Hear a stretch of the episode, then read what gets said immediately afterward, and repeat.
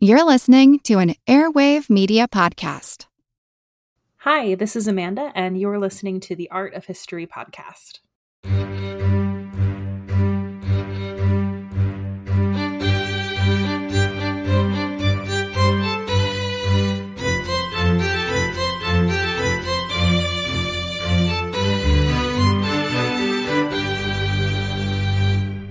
Hello, and welcome back to the show. I pushed this week's episode back a bit because A, life got the better of me for a minute, and B, I wanted you to have some spooky history to listen to in the week leading up to Halloween. Today's story is a little bit mysterious, so I'm hoping that whether you are a true believer or a skeptic, there will be something here for you. If you're new to the show, the premise here is pretty simple. Each episode, I select a work of art that can tell us a story from the past. Today, we are looking at a photograph of Mary Todd Lincoln taken by William Mumler around 1872. I will be posting it so you can see it easily over on Instagram at Art of History Podcast, but you can also Google something like Lincoln Ghost Photo and it will come right up. I remember seeing this photo for the first time in high school during a US history class. I don't remember which one exactly because we had to take several, but this photo always stuck in my brain because I think my teacher presented it merely as a historical oddity with no additional context.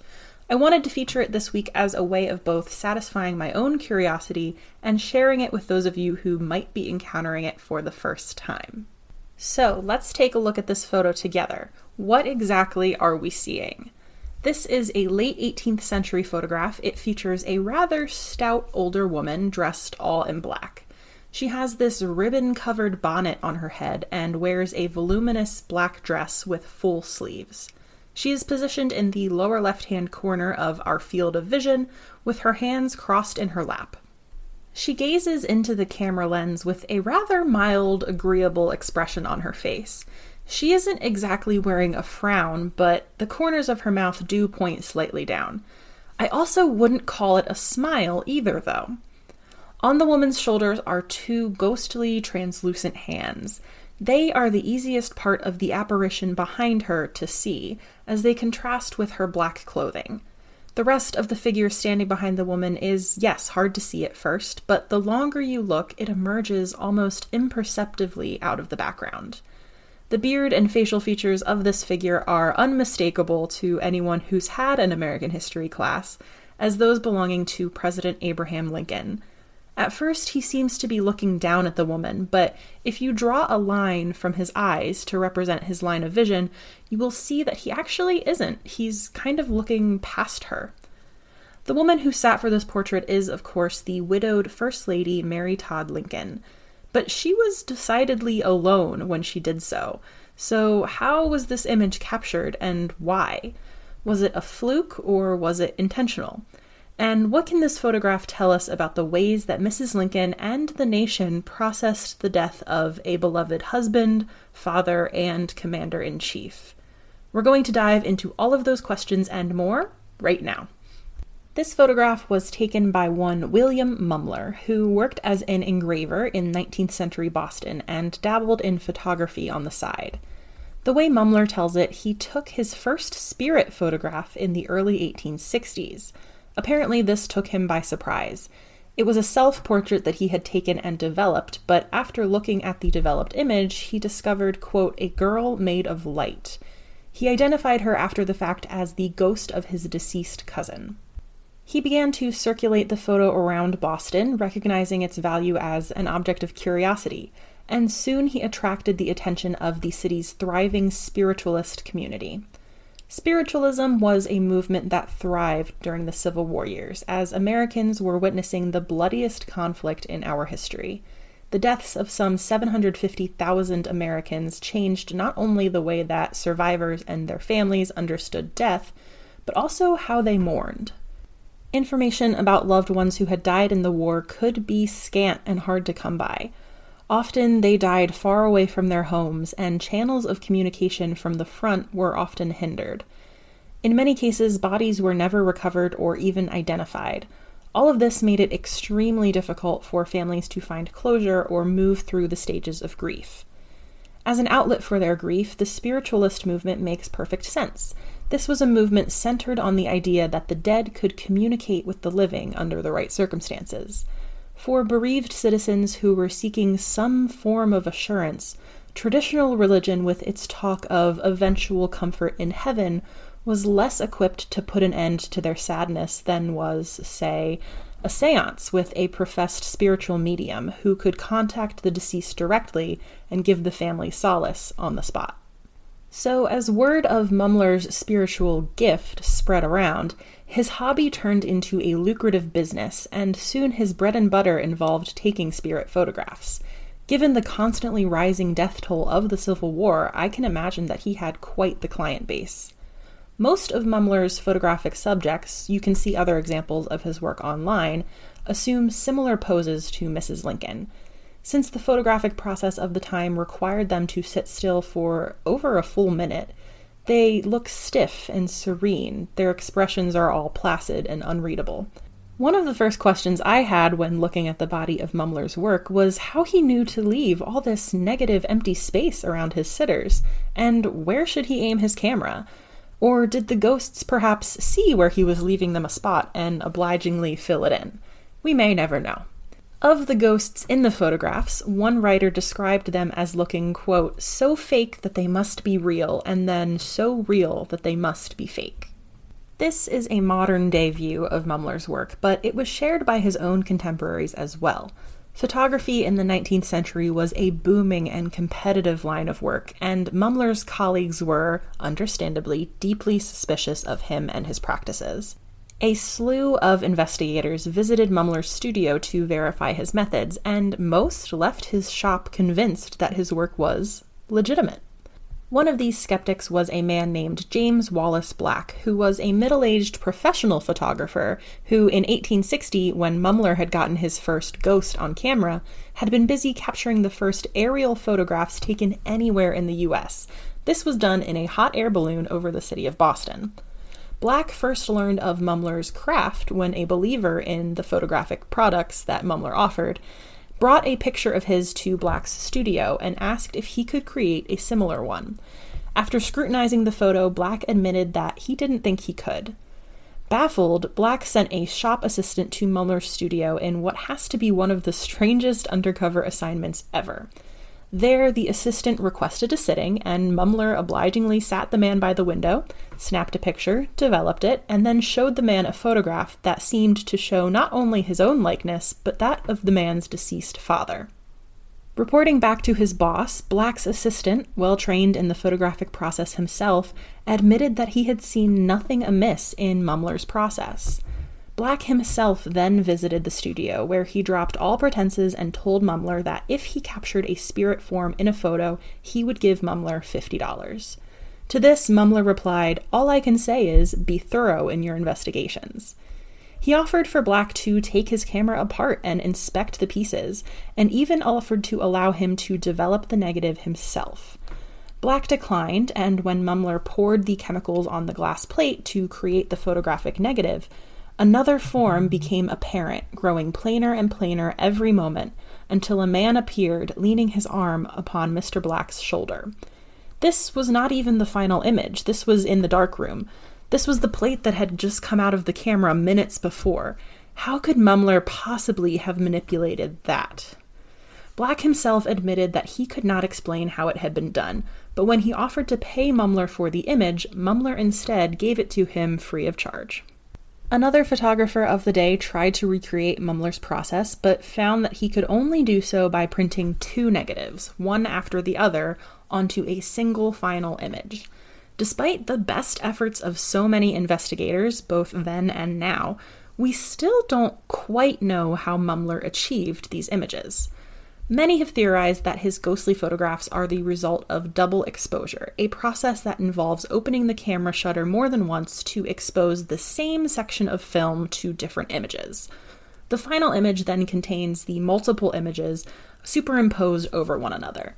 Today, you'll mostly see double exposure used for artistic effect, but I'm sure you can also see how it could be used to create hoaxes. The ability to add people and objects into a scene when they weren't actually there did not begin with the invention of Photoshop. The double exposure process for Mumler could have also involved inserting a previously prepared glass plate featuring the photographic image of the quote deceased into his camera. This would be in front of an unused glass plate, which was then used to photograph his client. This technique not only captured the image of his sitter, but also the ghostly image from the prepared plate in the front. Another possible explanation was that Mumler was beginning to find new ways to control the chemical reactions on which the developing process depended. However, he did it, all the evidence points to Mumler becoming a master at manipulating photographic images. In fact, he would eventually invent a brand new method of transferring images directly from photographs to newspapers. The Mumler process, as it was later known, allowed printers to forego the usual middle step of having a photographic plate copied out by hand by an illustrator or an engraver and then translated into print. In this way, he revolutionized the ability to reproduce images by the thousand, and he helped to usher in a new era in which newspapers entered the picture business. Photographs would soon emerge as the standard of proof for whether or not something had actually happened, and they affected the way that Americans viewed the Civil War. You have to love the irony here. A purveyor of hoax photographs played a vital role in the visual culture that still drives our consumption of current events. I don't want you to think that the story ends here just because Mumler's work has been largely debunked that doesn't mean that he didn't still play a major role in Civil War era Americans' views of death and the afterlife. As no one was ever able to outright expose him, Mumler expanded his commercial operation to include a mail order service. I absolutely love this. All you had to do was send a description of the spirit that you hoped to see, plus $7.50, and you too could see ghosts hold intercourse with mortals, as one spiritualist put it. Then one day, a visitor to Mumler's studio, perusing his work, identified one of the spirits as his wife. Not really a problem on the face of it, except that this man's wife was still alive and had posed at Mumler's gallery several years before. Mumler's success in the Boston area began to drop off as more residents started to recognize the spirits from his photographs as people they saw around town, who were very much alive.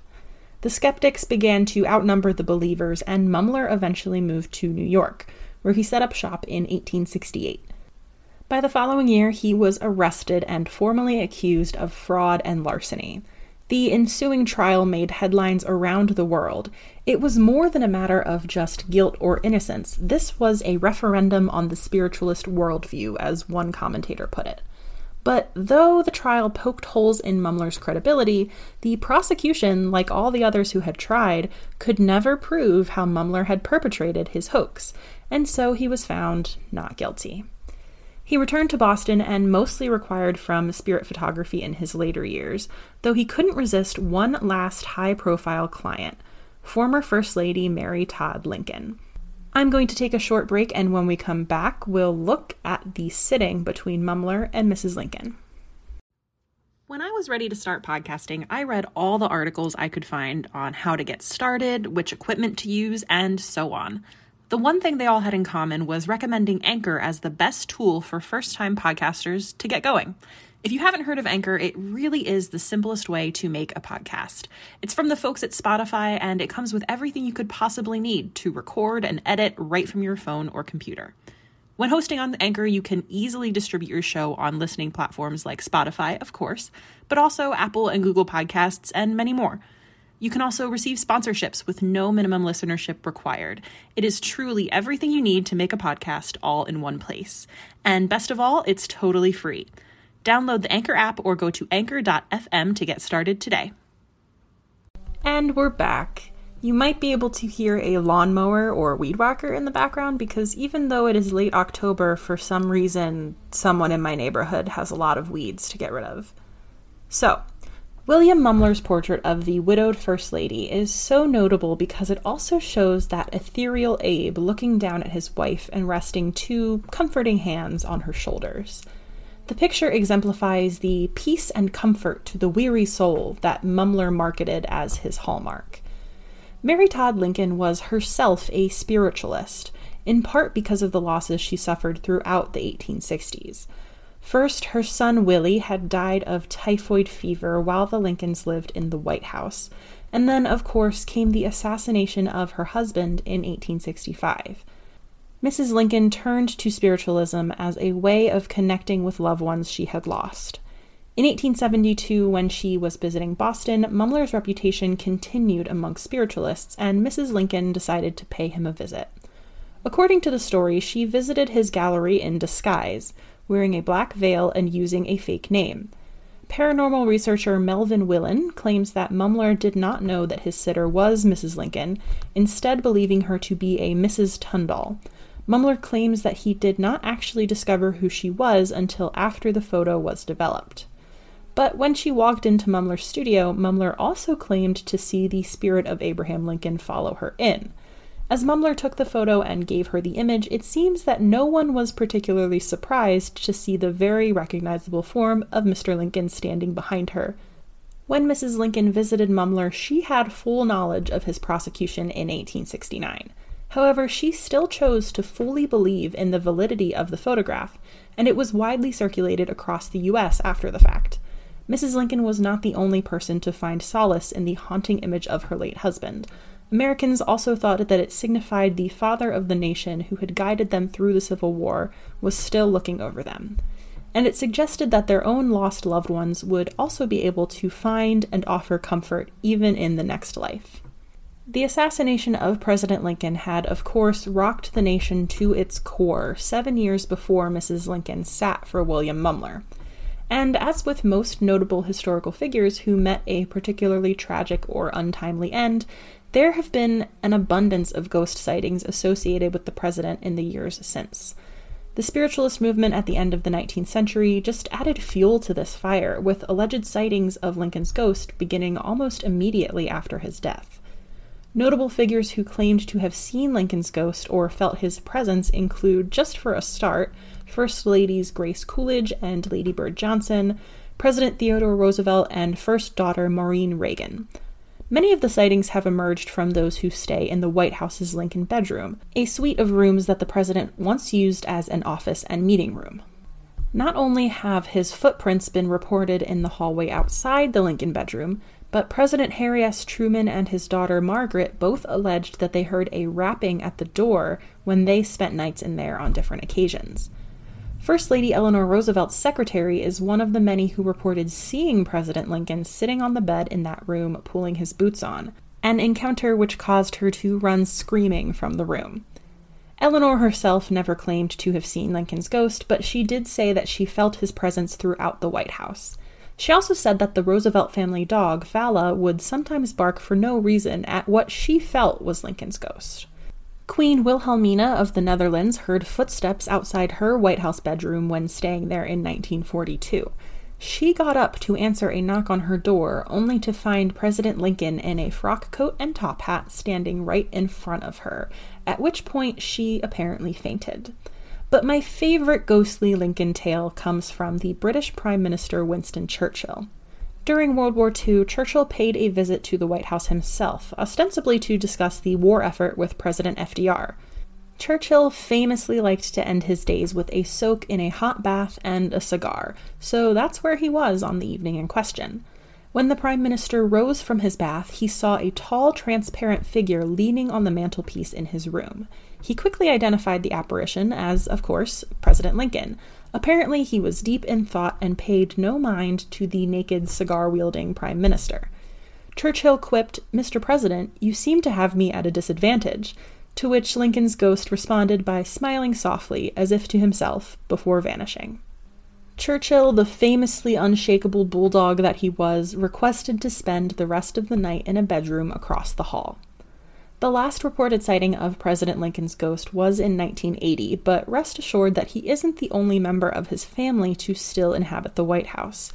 The ghost of his 11 year old son Willie, who had died in the White House in 1862, is apparently also in residence. Willie's ghost was first reported to have been seen in the White House by members of U.S. Grant's administration in the 1870s. Almost a century later, in the 1960s, President Lyndon B. Johnson's daughter also claimed to have seen Willie and to have talked with him. But let's return to the end of the 19th century when an estimated 8 million Americans had turned to spiritualism. As a grieving mother and a mourning widow, Mary Todd Lincoln is a prime example of the type of person who would have been very comforted by the thought of seeing and communing with her loved ones on the other side. It was her son Willie's death that made her first turn to spiritualism. Willie was described as the favorite of everyone who knew him, and Mrs. Lincoln, after delving into spiritualism due to her grief, once told her half sister, Willie lives. He comes to me every night and stands at the foot of the bed with the same sweet, adorable smile that he always has had. Mrs. Lincoln would continue to be plagued by tragedies as her life advanced, including the deaths of two other children and, of course, the grisly assassination of her husband before her very eyes. She began to process her grief by attending seances hosted by the Lauries, a well known group of mediums who lived in Georgetown. But she eventually progressed to hosting her own seances in the Red Room of the White House. It's thought that her husband even attended a few of these while he was still alive. But when Mrs. Lincoln returned alone to the White House after the president's death, she stayed in bed for 40 days, grieving alone very deeply. Those who knew her could see that she was suffering from not only a broken heart, but also a break from reality. She flatly refused to leave the White House, even when the next president, Andrew Johnson, started pressuring her to let him move in. Spiritualism does seem to have been the only thing that helped her. Mrs. Lincoln firmly believed that, quote, only a slight veil separates us from the loved and lost. To me, there is comfort in the thought that although unseen by us, they are very near. Author Peter Manseau, curator of American religious history at the National Museum of American History and an expert in spiritualism, says this of the Mumler photo. Seen one way, it is simply a photograph with her deceased husband. Seen another way, it is the image of a portrait of the entire nation's struggle with the grief of the Civil War and struggle with the haunting loss of President Lincoln. But the most meaningful and poignant way to see this image is simply as an image of solace, as something that this woman, in her moment of mourning and grief, desperately needed, something that Mumler was able to give her as solace. Mary Todd Lincoln's contemporaries who did not buy into spiritualism wrote her off as a slightly unhinged widow given to hysterics at the slightest draft or knock on a door. In 1875, her one surviving son, Robert, even had her briefly committed to a sanitarium, claiming that she was squandering all her money on that spiritualist mumbo jumbo. And yes, today we might understand this photo as a hoax, but as a method for overcoming grief and finding a way to carry on after loss, it was invaluable to Mrs. Lincoln and to all those who suffered unimaginable losses during the Civil War. And I think that makes it just as real as if Lincoln himself had been seated in William Mumler's studio. I hope you enjoyed this brief look at one of America's most famous ghost stories. If you did, I invite you to take a minute to rate the podcast, leave a review, or check out some of my past episodes. And as always, if you have any questions or comments about this week's episode or what you'd like to hear next, I would love to hear from you. You can shoot me an email at artofhistorypod at gmail.com, follow me on Instagram at artofhistorypodcast, or Twitter at arthistoricpod. And I continue to make royal history videos on TikTok at Matta of Fact. That's Matta, M A T T A, underscore of underscore fact. There are some spooky royal history videos over there right now if you're craving some more ghost stories. Thank you so much for listening, and I will catch up with you all in the next one.